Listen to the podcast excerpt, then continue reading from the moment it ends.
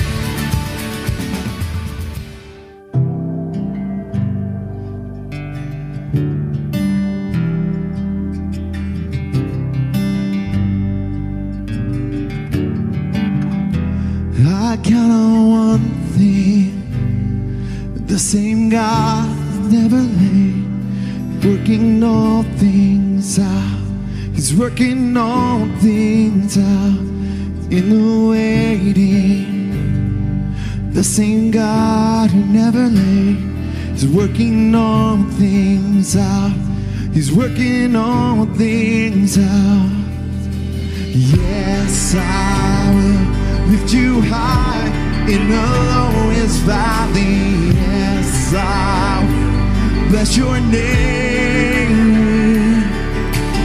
Yes, I'll sing for joy when my heart is heavy.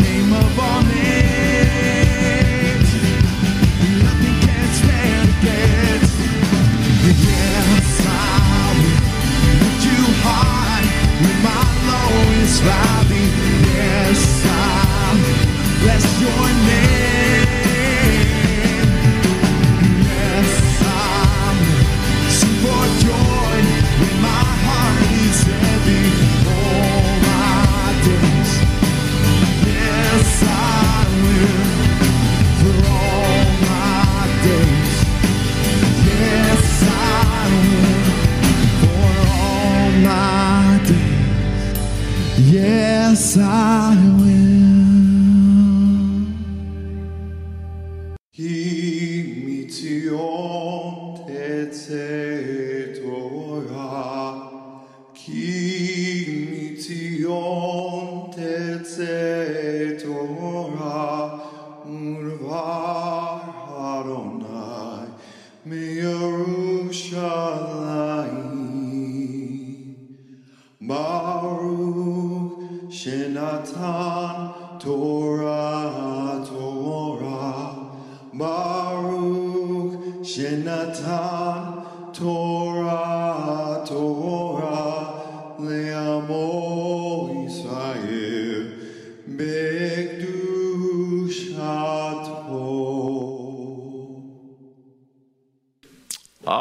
All right, Shabbat Shalom. Uh, good to see everyone. Please turn in your Bibles to the book of Genesis, uh, to chapter 32. Our Torah portion this Shabbat uh, in the Hebrew is Vayeshlach, and it is the words, and he sent. And uh, our portion actually begins at verse 3 of chapter 32, where it says, Then Jacob sent messengers before him to his brother Esau in the land of Seir, the country of Edom. Just to quickly uh, remind everybody, last Shabbat, uh, that Torah portion covered Jacob's life from the moment that he left his parents, went back to Paddan Aram. He, he hooked up with his uncle Laban. He worked for him essentially for 20 years. And that's how he was married to uh, Rachel and Leah and, and uh, the two handmaids that they had. And he fathered his family and his children. The only child that is not present at this moment is Benjamin. Benjamin, Rachel will carry Benjamin here very shortly, and later, while they're in the land, Rachel will give birth to Benjamin. Of course, it will also bring about her death uh, when she gives birth to him. But all of the other children uh, have been born, they, they've been raised up, and they are part of Jacob's family and the entourage now that's going to be leaving. Now, Jacob didn't leave under, shall we say, the best of terms when he left Laban. In fact, he kind of pre staged it and he tried to like get away as quickly as he could. Um, and Laban uh, essentially uh, chased him down. And at this point has uh, come up to this place where he's caught up with him. And Laban, of course, is upset that he's left. Um, and Jacob wants to get the heck out of there uh, because it's, it's a dead end situation. And besides that, uh, the Lord has told him now it's time to go back to the land. And so he wants to go back to the land as the Lord instructed him. So let me. Um, Let's, let's begin reading at this first, first portion. I want to go through the transition of, of leaving Laban and then having to deal with his brother Esau because it's, a, it's a, an incredible moment here in the life of Jacob. And so let's look at this a little closer. Again, beginning at verse 3 of chapter 32. Then Jacob sent messengers before him to his brother Esau in the land of Seir, the country of Edom. And he also commanded them, saying, Thus you shall say to my lord Esau, Thus says your servant Jacob, I have sojourned with Laban and stayed until now. And I have oxen and donkeys and flocks and male and female servants, and I have sent to tell my Lord that I might fa- find favor in your sight. And the messengers returned to Jacob, saying, We came to your brother Esau, and furthermore, he's coming to meet you, and 400 men are with him. Now, the reason why these messengers were sent is kind of obvious. 20 years earlier, Jacob had left with Esau threatening to kill him. And Esau had basically pledged that as soon as their father Isaac was dead, he was going to kill him. And to, to protect his life and the urging of his parents, he had departed. Had gone far enough away that Esau wasn't going to go chase him down at that location. Uh, and now he's returning. And, it's, and even though it's 20 years later, I'm certain that he's fearful of what is still in Esau's mind because it's probably still there that he wants to kill his brother Jacob. So, to rather than sneak into the land and quote, quote like hide in the land somewhere, without Esau finding out about it, which eventually Esau would have found out. Why he decided it would be better to send word and send messengers and try to find a way to entreat his brother, find some way to resolve the conflict. And so to do that, you got to start dialoguing at some level. You got to start, you know, trying to communicate to try to find some kind of a path. And so he sends the messengers to give advance warning to Esau to say, "Look, I'm coming. Um, you know, the Lord has blessed me. Uh, can we get together? Can I find favor in your sight? Is essentially uh, what he said. So, when the word comes back from the messengers, oh yeah, Esau's coming out, but he's got 400 troops with him. That doesn't sound like an honor guard or a negotiating uh, thing. That sounds like a raiding party. And of course, Jacob is extremely fearful. He's can't go back to Laban. He's got to find some way to go forward, and and and he's looks like he's walking right into a buzzsaw. So that's the reason why verse says says, then Jacob was greatly afraid and distressed. And he divided the people who were with him and the flocks and the herds and the camels into two companies. For he said, If Esau comes to one company and attacks it, then the company which is left will escape.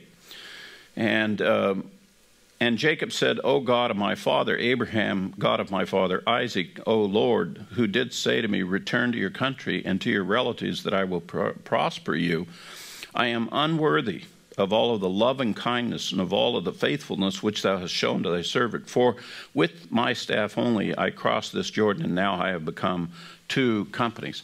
Right off the bat, I want you to take note of something.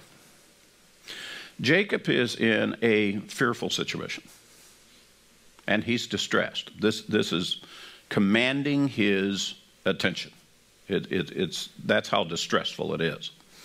And so the first thing he does is he looks about himself and he says, What can I do about myself to prepare kind of for the worst? And so he comes up with this idea that I will take all of my family, my possessions, my herds, my flocks, my servants, and so on. I'm going to form two companies. I'm going to form two groups, not one group.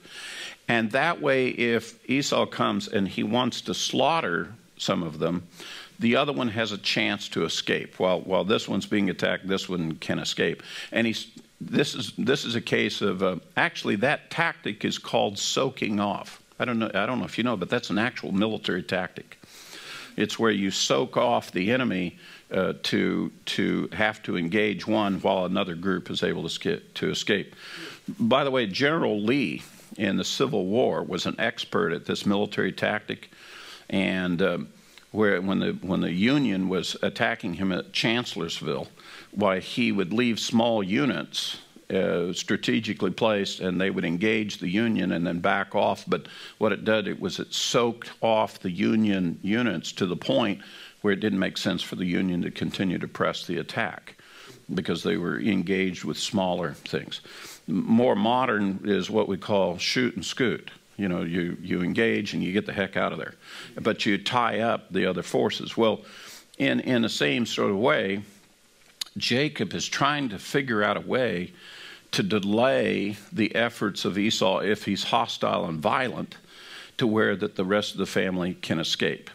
And that's essentially what he's doing. He's doing that which he's able to do.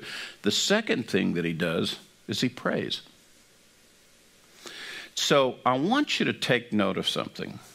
This is a case of where Jacob uses very practical things in combination with spiritual things.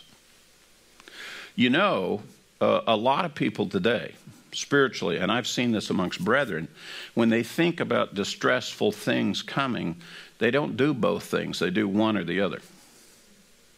I've seen some brethren who say, oh, we need to prepare. So we'll go prepare and forget about praying to God, forget about asking God's blessing on helping to prepare. We'll just go and we'll solve the whole problem ourselves, and you can't. Or we have people who do, do any preparation whatsoever and say, well, God will have to save me. I'll just pray to God. Jacob doesn't do either of those things. Jacob does what he can do and he prays. It's a combination thereof. And I would say to as a as a practical lesson for those of us who are anticipating the days of the Great Tribulation, this is a good example of what you do need to do some practical preparation and you do need to pray in anticipation for what's going on. Do what you can do. You can't do what you can't do.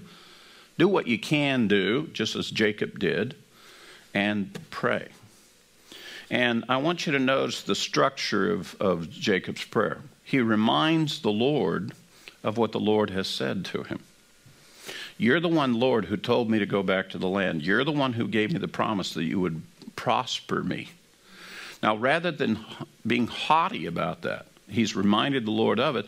And then he says, Lord, the promise that you've given to me, I didn't deserve it.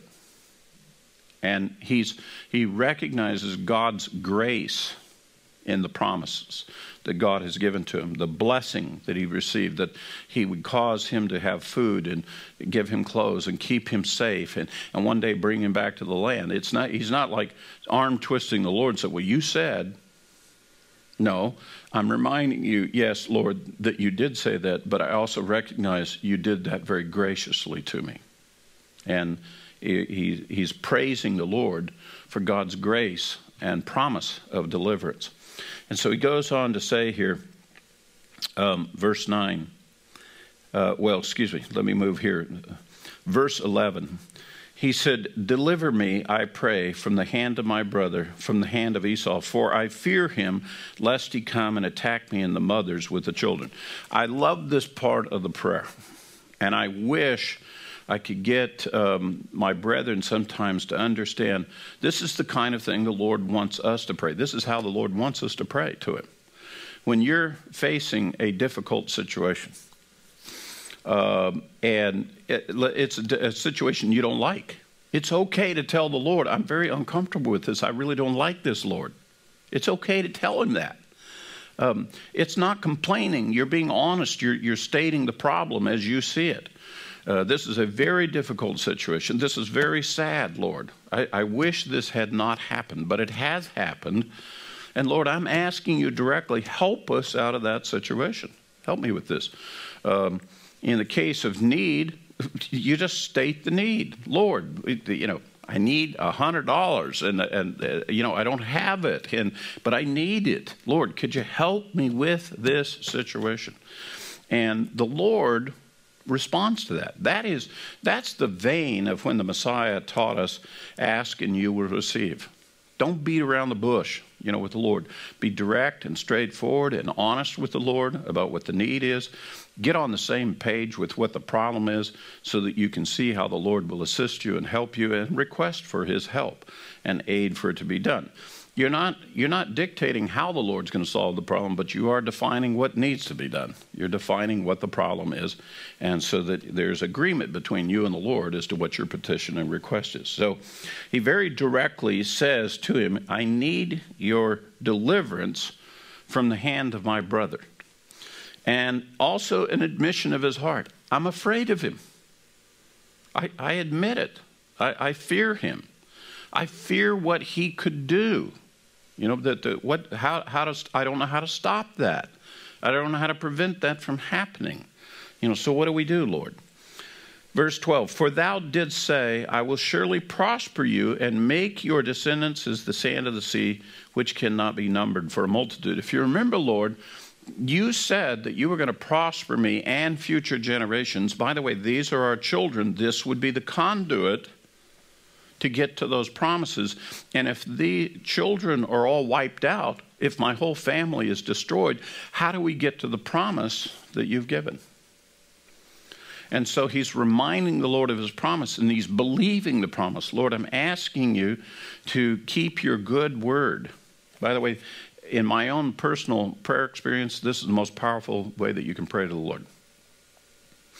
Go to the promises that God has given to you and ask the Lord to, uh, remind the Lord of the promise He's given and stand in agreement with that promise and then say, whatever the situation is, Lord, I'm looking for you to fulfill your good word and to fulfill your promise. And generally, you can then begin to get the sense of how the Lord's going to work it out. Those particular people are the specific ones that are going to get delivered and saved because that's part of the promise. Now, I'm not quite sure exactly how this will work out, but I know those are the guys that are going to make it. Um, and and this is again an effort to come to terms with the fear, the distress, and uh, the the the great problem that he's having to face. Wouldn't you like to have this one magic wand, uh, you know, in your life? You know, just sits in a holster here off of your hip. Every time you have something that distresses you or bothers you, uh, you got every time you have a problem, you just uh, pull that thing out, wave that a couple of times, and put it back in, and the problem goes away. Wouldn't, wouldn't you like to have that? You know, we have it. It's called the Lord. We can take any one of our problems up to the Lord right now, and we can go, Lord, help me with this. We have that. Uh, sometimes we, we don't realize we have it, and sometimes we love to clamor in the problem a while uh, wallow in it. What other, what other fine words can I think of that would explain? Sometimes we love the problem so we get to talk about it, get to talk about it with others, uh, commiserate in it. I, uh, you know, we think maybe there's something to be gained by doing it, uh, rather than just let's solve it. Let's just have the problem go away. And I think the Lord prefers us not to mumble or grumble. Just let's let's take care of the problem and we'll get on about it. Uh, you know, for it.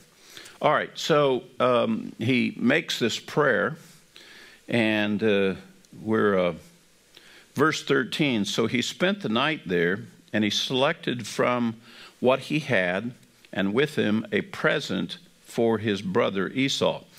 Now he's going to now put together some kind of emissary, some kind of representation. He's going to try to put his best foot forward at the moment that we see Esau, and he comes up with this scheme, which, by the way, is actually it's got a lot of wisdom in it.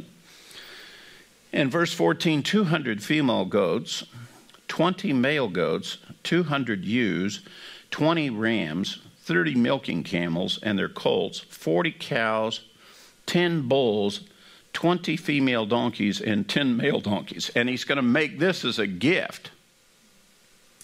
Well, let me tell you something right there.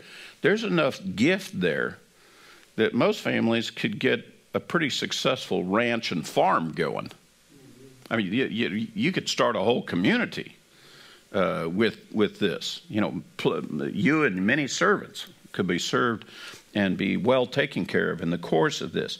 And so he's going to make this as a gift. Now, the idea behind that is it's real hard for a person to continue to hate a person, to continue to be hostile to a person when suddenly here comes a gift from that person that you dislike and they've given you a gift. I mean it's like the moment you know you're getting ready to have a, a, very serious argument with someone and all of a sudden flowers arrive. So the, the, the lady we're having the dispute with she sent you flowers. Now how do you how do you maintain that hostile boy i'm going to tell her uh, kind of attitude when, when an expression of kindness and friendship has been given to you. It's real hard to do it. That, that's, what, that's what Proverbs says a soft answer turns away great wrath. Doing something nice, kind, sweet, you know, it, it, it, it takes the pressure down off the hostility and the anger. And so Jacob is employing this technique. Uh, he's sent messengers to give him advance warning. Uh, he's divided his family into two companies, trying to figure out a way to protect him. He's asked for the Lord's help, and now he's going to present a gift, you know, that will try to entreat um, Esau as he approached him.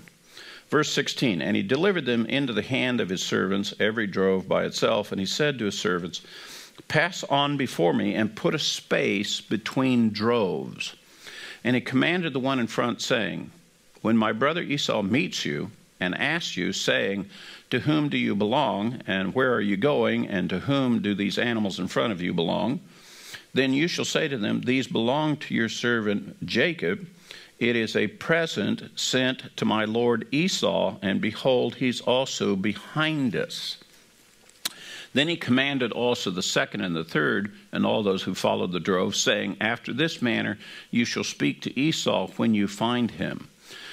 And you shall say, Behold, your servant Jacob is also behind us, for he said, I will appease him with the present that goes before me. Then afterward I will see his face. Perhaps he will accept me. Now, there's a little bit more to the logic of what Jacob is putting together here. Uh, the first group, let's say that the first group that he sends up, I'm, I'm looking at the first, is uh, a bunch of goats. He's got 200 female goats and 20 male goats. So he's got a flock of goats, almost 200 of them, servants. They're bringing them up. And as would be in the ancient times, when you come along and you see somebody, well, you're going to greet that person. You're going to note who they are. You, you, know, are you a friend or a foe or whatever the case? And he's coming out with 400 troops, so he's not bashful about approaching anybody and saying, "Who are you? and what are you doing here? and where are you going?" and and things like that. And it's not like. Uh, you know the constitutional limits of uh, search and seizure that we have here in the country. In the old country, it's all about life and death, and so everybody wants to know who are you, what are you doing here, you know, and so forth. And travelers were at, at, at the mercy of others. And so they would have been cautious, and everybody would have been very cautious in, in the whole matter. They could be bandits um, and so forth. So Esau is going to go up naturally, go up and approach the group and say, What is this? Who is this? Who do you belong to? Where are you coming from? Where are you going to? And all those kinds of things. And he preps them with exactly how he wants them to answer Esau. And he says essentially, Oh, these are the flocks that belong to your brother Jacob, your servant Jacob. And this is a gift to my Lord Esau. So Jacob is immediately sending the message I'm going to humble myself before you. I'm going to elevate you, uh, to appease you, to reach out to you, to try to find a way to be comfortable with you. And by the way, here's a gift. And and the idea is he says, now Jacob is right behind us. Now, why would he say that? Well, Jacob's going to be observing this. He's going to be off at some distance and he's going to watch how Esau engages them and he's going to be paying attention because if all of a sudden, you know, the sheep come by and all of a sudden, Esau says, charge, you know, thinking that Jacob is just beyond. Well, that's a pretty dead giveaway that he's on attack mode and will scatter. Okay? But if he waits or just moves a short distance and the next group comes and he doesn't attack because each one is saying, Jacob's right behind us, if he's really intent to harm Jacob, why, he would give the signal to charge.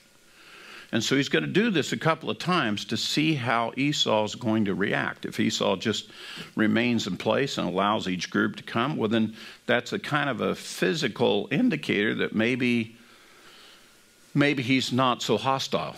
Maybe he's willing to receive me as when I approach him. And so he puts this plan in motion that the next day this is all pre staged. Now, if you'll note that this is the gift that Jacob did, and quite a bit, there was quite a bit here. Jacob must have had a whole lot more than this. So he must have had many servants and great numbers of flocks and many animals that he that this entire entourage is coming across. It's not just him and his children. It is an entire company of servants and flocks and herds that are, that are making their way there and uh, this is quite quite an entourage that's coming in there. So it's very important for him to strategically see how Esau is going to deal with all of this as he comes. So um, that's what the plan is. Verse 21 So the present passed on before him while he himself spent the night in the camp. So he's put them across the river. He's getting ready to send them across so they'll be out in front of him. Verse 22 Something happens. Now he arose that same night and took his two wives and his two maids and eleven children, crossed the ford of the, of the Jabbok. And he took them, sent them across the stream, and he went, he sent them across whatever he had. Then Jacob was left alone. But then suddenly something happens. And a man wrestled with him until daybreak. Now, we don't have any introduction as to how did the man shows up. It just suddenly he gets alone and suddenly he finds himself in a wrestling match with this guy. And it's a wrestling match that's going to go all night long. They're going to be laying, grappling with each other and, and uh, so forth. Uh, verse 25 And when he saw that he had not prevailed against him, he touched the socket of his thigh. So the th- socket of Jacob's thigh was dislocated while he wrestled with him. And then he said, Let me go, for the dawn is breaking. But he said, I will not let you go unless you bless me. So he said to him, What is your name? He said, Jacob. And he said, Your name shall no longer be Jacob, but Israel, for you have striven with God and with men and have prevailed. Then Jacob asked him and said, Please tell me your name. And he said, Why is it that you ask my name? And he, ble- and he blessed him there. So Jacob named the place Peniel for he said, I have seen God face to face, yet my life has been preserved. Now the sun rose upon him just as he crossed over the Penuel, and he was limping on his thigh. Therefore, to this day, the sons of Israel do not eat the sinew of the hip, which is on the socket of the thigh, because he touched the socket of the thigh in the sinew of the hip. So we have this uh, Jacob's wrestling match thing. Lots of questions emerge immediately from this. Why in the world was there this wrestling match to begin with? Because we do know that this man that he's in the wrestling match with is um, quite capable. Uh, and Jacob is is able to hold his own, but he he can't necessarily win and the man, the other man, doesn't seem to want to win either. He's just engaging Jacob. But as the dawn comes up, why he wants to escape, he wants to leave. When Jacob refuses to do so, he touches the sinew of his thigh, and it dislocates his hip, and that's he's able to successfully disengage from him. And then they have this dialogue. By the way, let me. Uh, give you some additional facts about the sinew of the thigh. In the actual Hebrew, uh, it's called, uh, you're going to love this, it's called the spoon of the thigh. Now, if you take a, a, a, regular spoon that you have, and the handle part is like your leg, but the but and then you have the scoop, you know that is, and that's like the buttock. That's like the gluteus maximus. But on the side of a slender fella, that muscle has a little scoop, a little, and that's the, that's the the spoon of the thigh. The the the big muscle of the of the buttock is considered to be part of the thigh to the ancients, but it's called the spoon of the thigh. Now, going right down through the center, that on down your leg is the sciatic nerve you pinch that sciatic nerve and your legs literally go out from under you. Um, and this verse here, uh, essentially, that's what happened. It wasn't that it wasn't that he took the bone of the femur out of the hip socket. It was that he hit that sciatic nerve to where that that leg didn't work right. You know that it, he he was limping, um, and it wouldn't the leg wouldn't function for him because of the nerve being disturbed. Thereby, he hit him in the nerve, and, and that's what disabled him uh, from that. Um, so when the scripture says, verse 32, therefore to this day the sons of Israel do not eat the sinew of the thigh, which is in the socket of the thigh, because he touched the socket of the Jacob's thigh and the sinew. This is what we refer to uh, uh, is part of the special koshering process within Jewish kosher. Um, at this part of the animal, such as a beef, you know, and so forth, a kosher butcher will go in and cut out the sciatic nerve that is in the rump portion of beef and roast. If you get a rump roast and it's been koshered, it's because the butcher has gone in and cut the sciatic nerve out uh, because they eat the flesh, but they don't have the sciatic nerve in the tissue anymore, and that's referred to as the koshering of beef or koshering of an animal. Uh, that's part of the koshering process. It's not just the slaughter and the uh, the field dressing the animal properly, vacating the blood and, and things like that. It's specifically the, co- the you cut out the sciatic nerve. Uh, you know, and that's considered part of the koshering process. That comes from this verse. And for those of you who may go or ever have the chance to go to see where a kosher butcher is at, that is the one difference that you probably didn't know about. Uh, it's uh, that, that the butcher also did that service and removed that sciatic nerve from all of that tissue, so that you're not be. And it's from this. It's from this story. It's from this verse. Uh, that definition of koshering uh, comes from. Now, the biggest question that we have to ask is, who in the world is this guy he's wrestling with? Uh, and there's a couple of clues that are given to us uh, concerning him. Jacob knows that that person can give him a blessing, and he asks for the blessing. And he also says when he gets done that he gives him a name. And he gives the place and this person the name Peniel. Peniel means the face of God. And he says, For I have seen God face to face, yet I have been preserved. We who are messianic believe this is one of the instances in which the, the Messiah was back in the Old Testament period and was interacting uh, uh, with God on behalf of God for the, the patriarchs. We believe it was a wrestling match with the Messiah himself. Um, but let me go one more advanced thought with you um, about this. And this is not necessarily to take anything away from my belief that I think he was wrestling with the Messiah. I'm, i just want you to be aware there is another um, explanation of some degree. When you do a study about the throne of God, and when you, for example, gather up Ezekiel's vision of the throne of God, Isaiah's vision of the throne of God, even the Apostle John's vision in Revelation 4 and 5 of the throne of God. When you pull all that stuff together, it becomes very apparent that there's archangels and living creatures and there's different persons associated with it.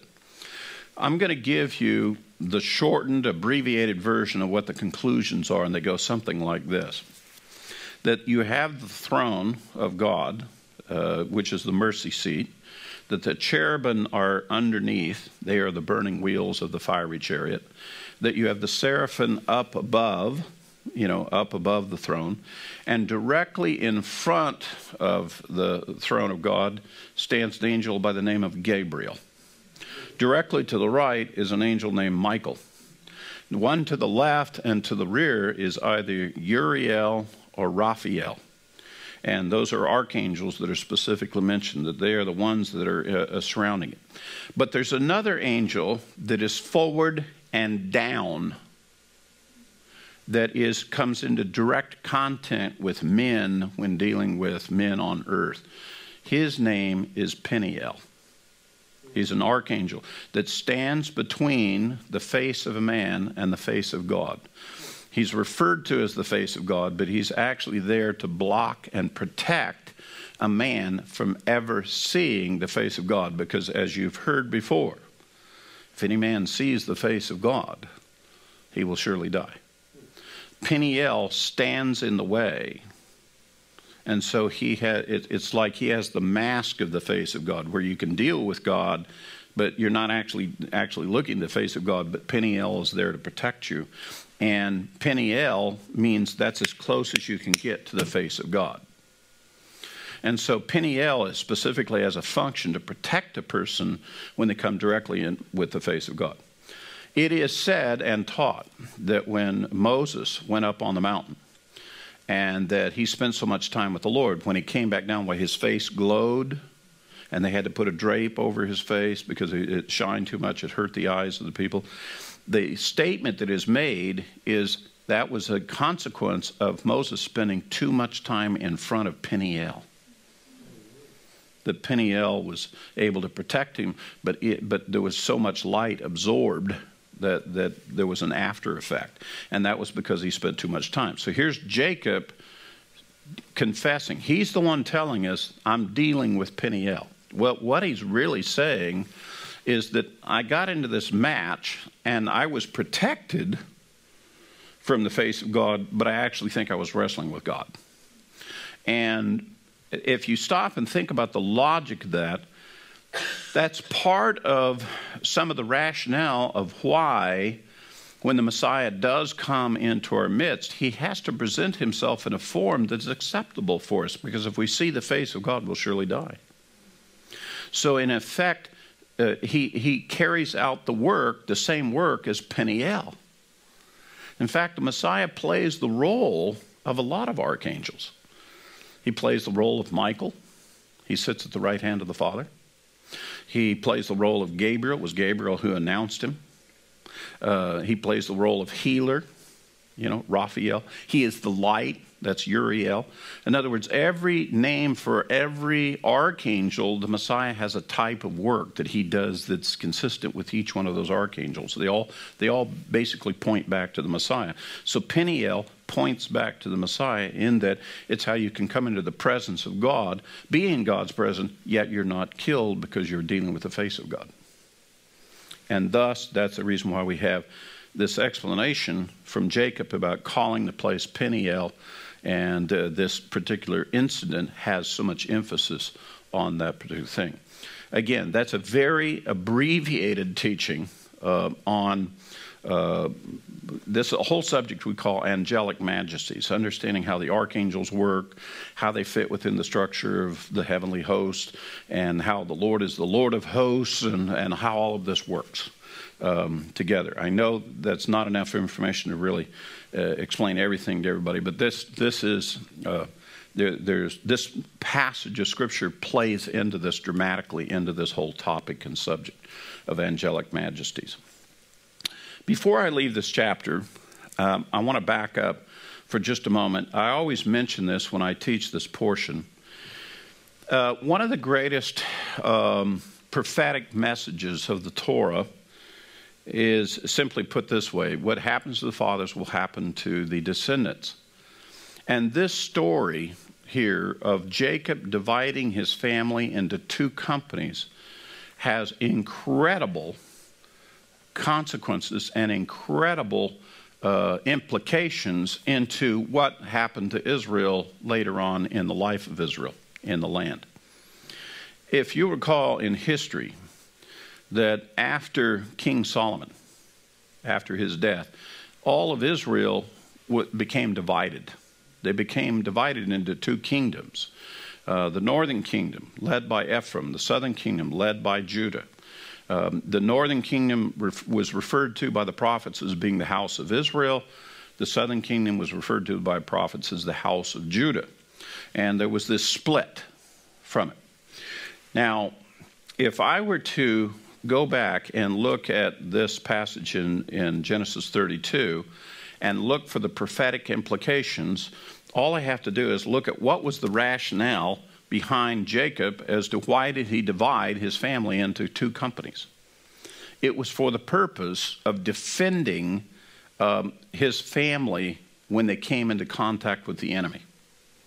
Israel, through the prophets, through Moses himself, had prophesied to all of Israel that if they did not obey the Lord while they were in the land, that the day was going to come when they would be scattered to their enemies. They would be cast out of the land and they would be scattered. Now, at the same time that God prophesied that, he also said that this would not be for the purpose of utterly destroying Israel, it would be for a punishment of Israel, that they would not be destroyed, that the day would come when God would bring them back and reunite them together. We call it the prophecies of the restoration of the whole house of Israel. Um, and if the plan is to send Israel into the hands of the enemies, and God doesn't want them all wiped out, although they'll be in the hands of their enemies and suffer, well, then he would follow Jacob's plan and divide Israel into two companies. So that the idea that when the enemy is attacking this element, this other one is able to escape.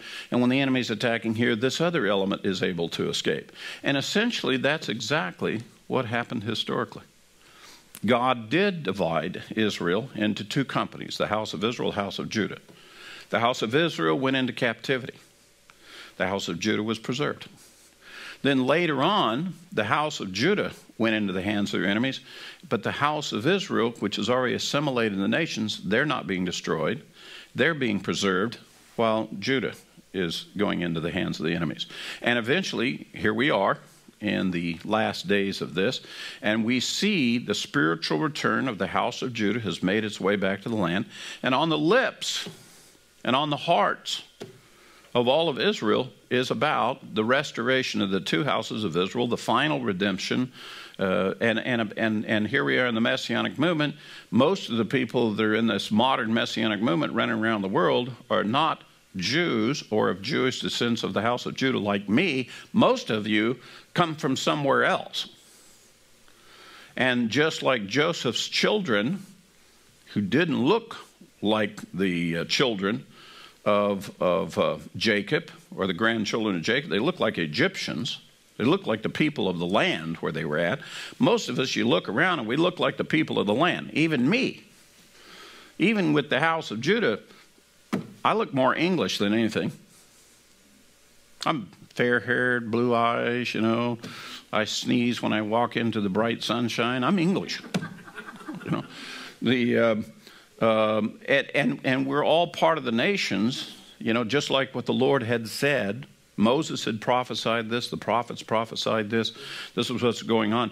And to me, this is one of the most powerful pieces of testimony that we have about this principle about what happens to the fathers will happen to the descendants. Here's Jacob dividing his family into two companies. What did God do with all of Israel when he sent us into the hands of our enemies? He divided us in two companies two kingdoms, two, two houses. But they came back together again.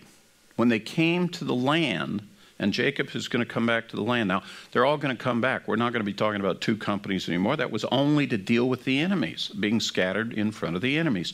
The day is going to come when the time of the Gentiles is over. It's been fulfilled. We're no longer dealing with the enemies that are scattered in the nations. We come back to the land and we'll all be reunited again.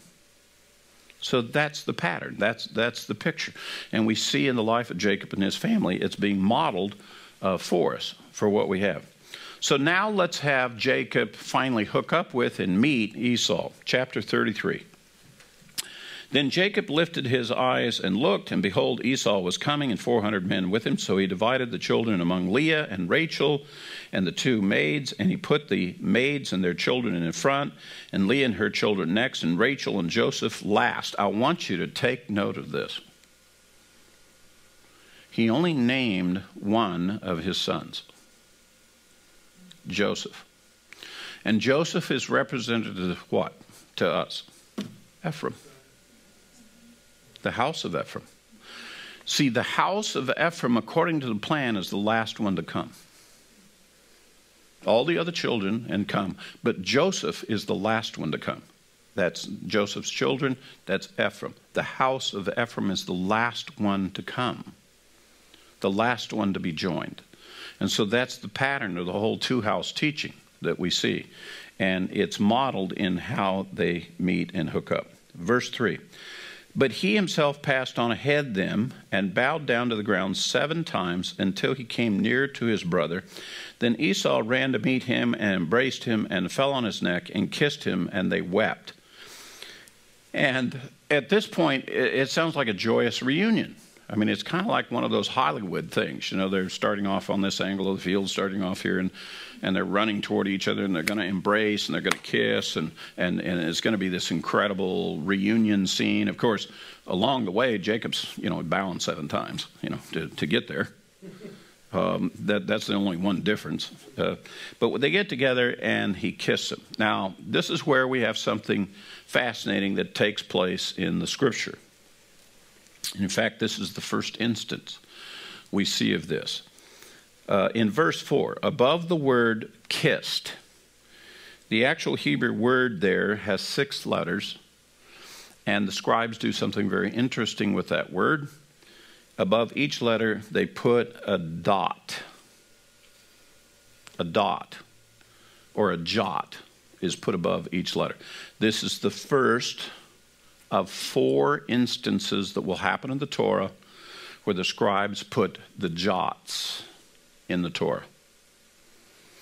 Uh, if you recall, Yeshua in Matthew chapter 5, when he was making his argument that the Torah does not go away just because I, the Messiah, have showed up, he said, Think not that I've come to abolish the law and the prophets. Not come to abolish, but to fulfill, or fill it up full of meaning, essentially what he said. And he said, Not a jot nor a tittle will pass away until all is accomplished. Now, I'm telling you right now, the average Christian has absolutely no idea what jot and a tittle is. Okay? In seminaries, they think it's a a stroke of a pen or a small letter. And in fact, some translations try to say um, not a stroke of a pen or, or an iota, the smallest Greek letter, will be passed away. That's not at all what it's talking about. It's not talking about letters, it's talking about an actual physical jot of ink has been put there by the scribes. It's a scribal mark for a very specific reason. And there is a very specific teaching that goes with verse 4 at the word kissed. The teaching specifically is that these jots represent the points of the teeth of Esau. Because while we see Esau being gathered and embracing his brother Jacob, and it appears to be a scene of greeting and welcome, and reunion, in truth of fact, it's revealing that in the heart of Esau, he wanted to bite Jacob on the neck and kill him. That's what he wanted to do. But because of circumstances, he had to play out this role of reunion and greeting. Because from this point forward, Esau will be terrible toward Jacob and his descendants will be terrible toward Jacob. And in fact, in what follows in the rest of this chapter is a long drawn out negotiation in which that Esau is trying to get Jacob to go with him, be with him, I'll go with you. And Jacob is doing everything he can to get disconnected from Esau and saying, No, no, I can't follow you. You can't lead me. No, I don't need any of your guys to stay here with me. Look, we're, we're okay. By the way, you need to go ahead and press on. Um, we need to go at the pace of the children and the flocks, you know, that they go, and we'll just slow you down. It, it, all of these are reasons to get Jacob separated from Esau because that's exactly what Jacob wants to do. And that's what Jacob needs to do, is to get some separation between him and Esau. Because um, Esau appears to be one thing, but deep in his heart, it's hatred uh, toward him. This is a core, this is at the very core of the conflict between Esau and Jacob and their descendants that will follow. In fact, in the very last chapter of our portion here, uh, we're going to hear all about the descendants of Esau. In fact, I believe it's uh, here in chapter 36 in chapter 36, it's the whole chapter is dedicated to telling you who are the descendants of, of Esau. And if you look a little bit further in there, you're going to find out that one of the descendants is a guy named Amalek. And in the days of Moses, you know, Moses will have to give a commandment for the Lord that the, the children of Israel, the sons of Israel, are to kill the sons of Amalek in every generation. And Amalek, uh, you know, is also, we believe, has something to do with the heritage of Haman in the book of Esther, you know, who wanted to kill all the Jews. And we believe that Amalek is one of the ancestors that traces to Hitler. And every tyrant that has ever been in the world that hates Israel may have some lineage that goes back to Esau in some form or fashion. That Esau and his descendants are this perpetual nemesis and enemy for generations to, for Jacob and for his descendants uh, because of this. Uh, today, uh, the only way you can really make sense of the illogic of the violence is to know this ancient story, this conflict between Jacob and Esau, and, and then when all of a sudden you see the mindless, illogical, violent behavior of the Palestinians, and you go, Esau, you go, oh, I got it. I, I, I, I understand what you're saying. It, it makes sense. Uh, there's, there is no true cause and effect between Esau and Jacob. This is a spiritual battle. Who gets the blessing? And Jacob gets the blessing. Right now, the Palestinians are in this death struggle with Israel. Who gets to have the Temple Mount? Them or, or, or, or the descendants of Jacob? and they it, they don't even use it like the way it was, but they don't want the Jews to have it and that that that hostile logic, that that craziness, um, where it's very hard to understand. There's no reasonable cause and effect here. Uh, that, that, that, justifies this kind of hostility, this kind of violence, this, this kind of madness. Well, it does if you understand the conflict originating with Jacob and Esau. It makes perfect sense.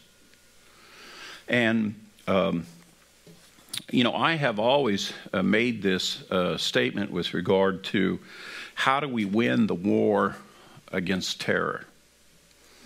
By the way, that subject is being asked quite frequently these days by various people. You know, candidates for president are being asked, well, how, how, would you how would you win this war against terror? How how would you defeat ISIS and all that kind of stuff?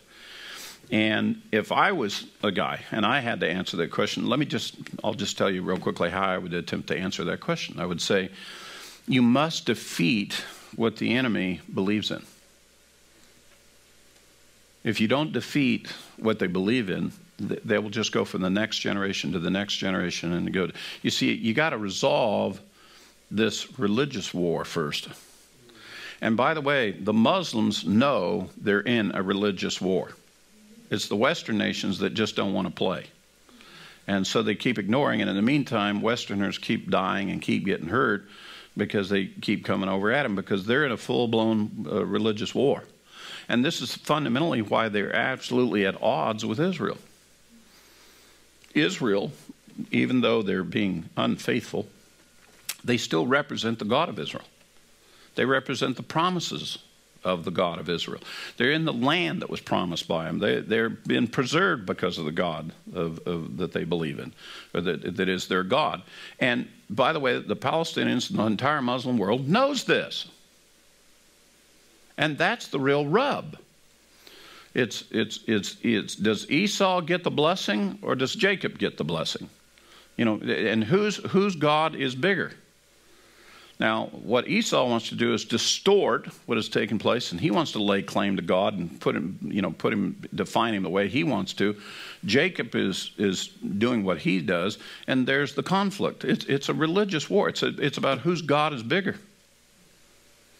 And that's the reason why every time a Muslim gets in any kind of combat or attack and so forth, they're screaming out the testimony of their God is greater, their God is bigger. It's, it, make no mistake about it, it's a religious war. And until you prove to them that Allah is not the one true God, and until you convince them not to believe in Him anymore, you can't stop the ideology. You can't stop the source that motivates them to willfully give up their lives in a suicide attack and harm other people. You can't, you, you have to defeat what they believe in. And as long as we're never going to call them radical Islamists, and we're never going to get to the next step of the thing, which is they got a false God, we're never going to defeat them. You want to know why we won in World War II? We defeated the Germans because we convinced the Germans that the Fuhrer was not their Messiah. We, con- we defeated the Japanese because we convinced them that the emperor was not a god. We, convinced, we, we destroyed what they believed in. Then they reverted back to being human beings like the rest of us. And we were able to find peace. But since that time, we've not defeated the ideology of what people believe in. We've just had police actions and this, this battle and that battle. And, and, and And for the American culture, you know, we don't want to endorse any religion. We want to have freedom from religion, so we can't fight a, a we can't even let our own soldiers call upon the name of the Lord in battle because of separation of church and state. Did you hear about the president's latest thing about? Uh, and by the way, I'm not, you know, don't misunderstand me, but he refused to let the VA center have any Christmas trees, and, and nobody in the VA center can say to the veterans, "Merry Christmas" to them. It's too religious. Now, I don't know if you've seen the pictures yet, but the White House is full of Christmas trees. So why does he have them there? And he won't allow anybody else because it's all fake. It's a facade. He has to appear that way, or else the American people would just flat turn on him. It would be too obvious. You know, it, you know, he's a he's a, a wolf in sheep's clothing. He's got to look like one of the sheep, you know, to maintain his position. And he has to look Christian so that he can get elected. If he'd come in and, and said, Hey, I'm a proud Muslim, so he would not have been elected. And he knows it.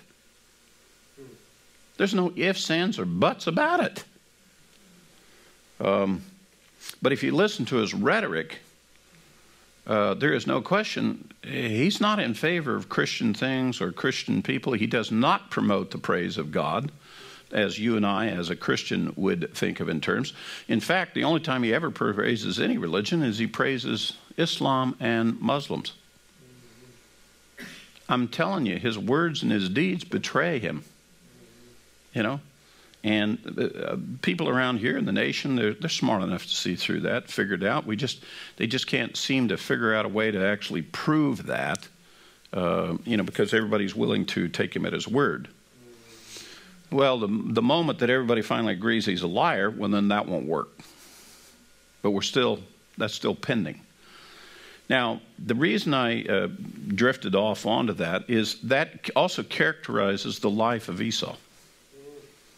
Esau will go through his generations and so forth, and that will be the struggle that that um, Israel will have. And in fact, the Lord will demand that when Israel comes back to come into the land with Mo, after Moses has led them through the wilderness, they're commanded not to make any agreement with the inhabitants of the land. Why? Why would the Lord say, don't make any agreements with the inhabitants of the land? Because none of those agreements will be honored by them. All they're going to do is use the agreement to set you up. The last agreement of the ages that Israel is supposed to be involved with is spoken to us in Isaiah 28. It's called the covenant with death. And this will be the last one that's formed with Israel, with the nations, with the inhabitants of the land. By the way, in 1993, we saw the agreement. It's called the Middle East Peace Agreement. And Isaiah 28, the Lord said that He would annul that agreement. It's a covenant with death, it won't work. And when you annul something, you just it's like you you render it in such a way that there never was agreement to begin with. Right now, as we speak, that agreement has been completely annulled. The Palestinians don't honor it, Israel doesn't honor it, the nations don't honor it. That agreement has truly been annulled. This is the only state and time in which that Israel can actually have any chance of being safe and secure. The moment they get into an agreement with the inhabitants of the land, it becomes harmful and hurtful to them. It's like making an agreement with Esau. This is not going to work out. This will be it will be exploited and used to the harm of Israel, which is what has happened historically in the past throughout all of the Bible. So we have um, uh, we have Jacob has now returned to the land uh, with his family. They've been reunited. He's confronted Esau. Esau has accepted the gift, has moseyed on. He's he's left. He's got separated. So we're past that incredible hurdle of getting back in the land. At least Esau's not chasing me down to kill me and he then begins to make his way further um, into the land. I want to take you to uh, this where he journeys, and here at the end of chapter 33, it says, um, verse 16 So Esau returned that day to his way to Seir, And Jacob journeyed to Sukkot and built for himself a house and made booths for his livestock. Therefore, the place was called Sukkot. Sukkot, as you all know, means huts or booths, temporary dwellings, and so forth. Now, I want you to take note of this. Jacob has been away from the land for a while, and the Lord has prospered him and increased him, and he's told him now it's time for you to go back to the land to receive the rest of the promise, the fulfillment of the promises. So he journeys back. He goes through this conflict. And where's the first place he camps at? Sukkot. Uh, if you remember the, the Exodus out of Egypt, the children of Israel are in Egypt. They go through this great conflict with Pharaoh. Okay? They're going to make the journey to the promised land. Where's the first place they camp? Sukkot. Well, then Moses institutes a, a holiday for future generations that we will remember what it's like to be on the journey to go to the promised land, and that we'll remember that the first camping place is called Sukkot. The first place that we camp, that we make set up this temporary dwellings. And so we have a feast, the Feast of Tabernacles, Sukkot, has been commemorated getting us to remember what is the pattern of how God has brought his people to the promised land in the past, so that when we come to the greater Exodus, you'll have a sense of where's the first camping place at the greater Exodus? Sukkot. That's the pattern. That's what the Lord has done in the past. That's what he was teaching. That's what he's been showing. Therefore, he's, he's used what has happened to the fathers to show what will happen to the descendants. Again, another one of those wonderful patterns we find here in the book of Genesis in dealing with the um, fathers that speaks to implications for us today. We are in the midst today of the two houses still being split. We're looking for Joseph to return, the house of Ephraim to return. We're talking about the Feast of Tabernacles. We're talking about the final generation. We're talking about the final restoration. God's promises to bring us all back, take us to the promised land. We're looking for the Messiah to return, who's the one that's supposed to lead us to go in there. You know, the one we had the big wrestling match with earlier.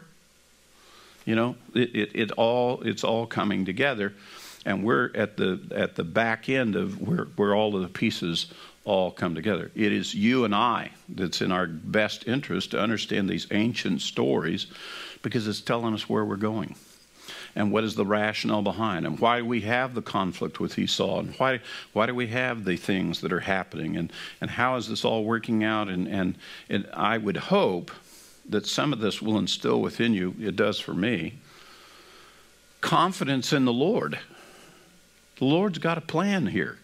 The Lord's been working this plan from a long time through multiple generations. We're part of the plan. You know, let's get on board with the plan. Let's not uh, be ignorant of the plan. Let's not be unaware of what the Lord has been doing in His faithfulness. Let's believe in that same God and let's let's cling and hold to His faithfulness. As I shared with you uh, a couple of weeks ago, Jacob's prayer, uh, in which that uh, you know, he called upon God to give me food to eat and clothes to wear and bring me safely back to this place. And the Lord promised him, I will be with you wherever you go, and, and I will bring you back to this place, and I will care for you, and, and so forth. You know, we're laying claim to that. We're laying claim to all of these other things that will bring us to the end of the ages as well. Now, the remainder part of this portion, um, it deals with their visit to and where they live near Shechem. Um, and, and the story goes that Dinah, the daughter of Jacob, um, is attacked and raped uh, by the prince of Shechem, the son of the king. And he wants to marry her, and, and in the course of the negotiation, why the brothers come along and insist they all have to be circumcised to, to be able to be intermarry. And in the course of them agreeing to circumcision, three days later, uh, Levi and Simeon go in and slay the men of Shechem uh, when they're essentially defenseless. Um, and they have to then move away from there. Jacob says that you've made us odious to, to all the peoples around, so they have to move from there. But um, they're able to rout the city of Shechem. Uh, the one thing I need to mention to you is Shechem's going to play a very important future role with Joseph. And in fact, the tomb of Joseph is actually in Shechem, uh, the modern city of Nablus that we hear today. Shechem means shoulders. And Shechem actually is a, a, city that's in between two mountains. And there's a, there's a mountain over here called Mount uh, Gerizim, and there's another mountain called Mount Ebal. Moses will use those two mountains to place the blessings on the land and the curses on the land. This is a very historically significant place. This is where Joseph's tomb is actually at, and much of the consternation in the northern part of Israel that has to do with the Palestinians and so forth is focused right there. That's where the problem usually is at. So, again, another evidence of the conflict that is here will make its way into the future, become the stage for future conflicts. All right, that's our portion for this Shabbat. Again, I hope that you have um, a wonderful Thanksgiving weekend and that you've enjoyed your, your Sabbath uh, as a part of that. Let's pray, and then um, we'll turn it over to prayer. Father, thank you for this Torah portion, and thank you, Lord, for the life of Jacob and for his children and their return to the land. Many lessons, Lord, from here, wrestling with you, Lord, uh, dealing with Esau, uh, dealing with Shechem, and all that has come forth since that time. We ask, Lord, that you'd make it wise under the Torah, wise unto these lessons and stories, so that we would see the context and purpose and meaning, direction for our own lives. And I thank you, Lord, for these Torah stories. I thank you, Lord, for the vision that they give us, the explanation they give us, the insight they give us into our own lives. And I thank you for your word, your word, the word of God, and especially for our redemption, the living word of God. Thank you for all your promises, Lord, and how you keep us and sustain us. And as we rest on this Sabbath, Lord, look down upon us with kindness and mercy, Lord, and do good to our brethren wherever they're at. We pray this in Yeshua's name. Amen. Shabbat Shalom.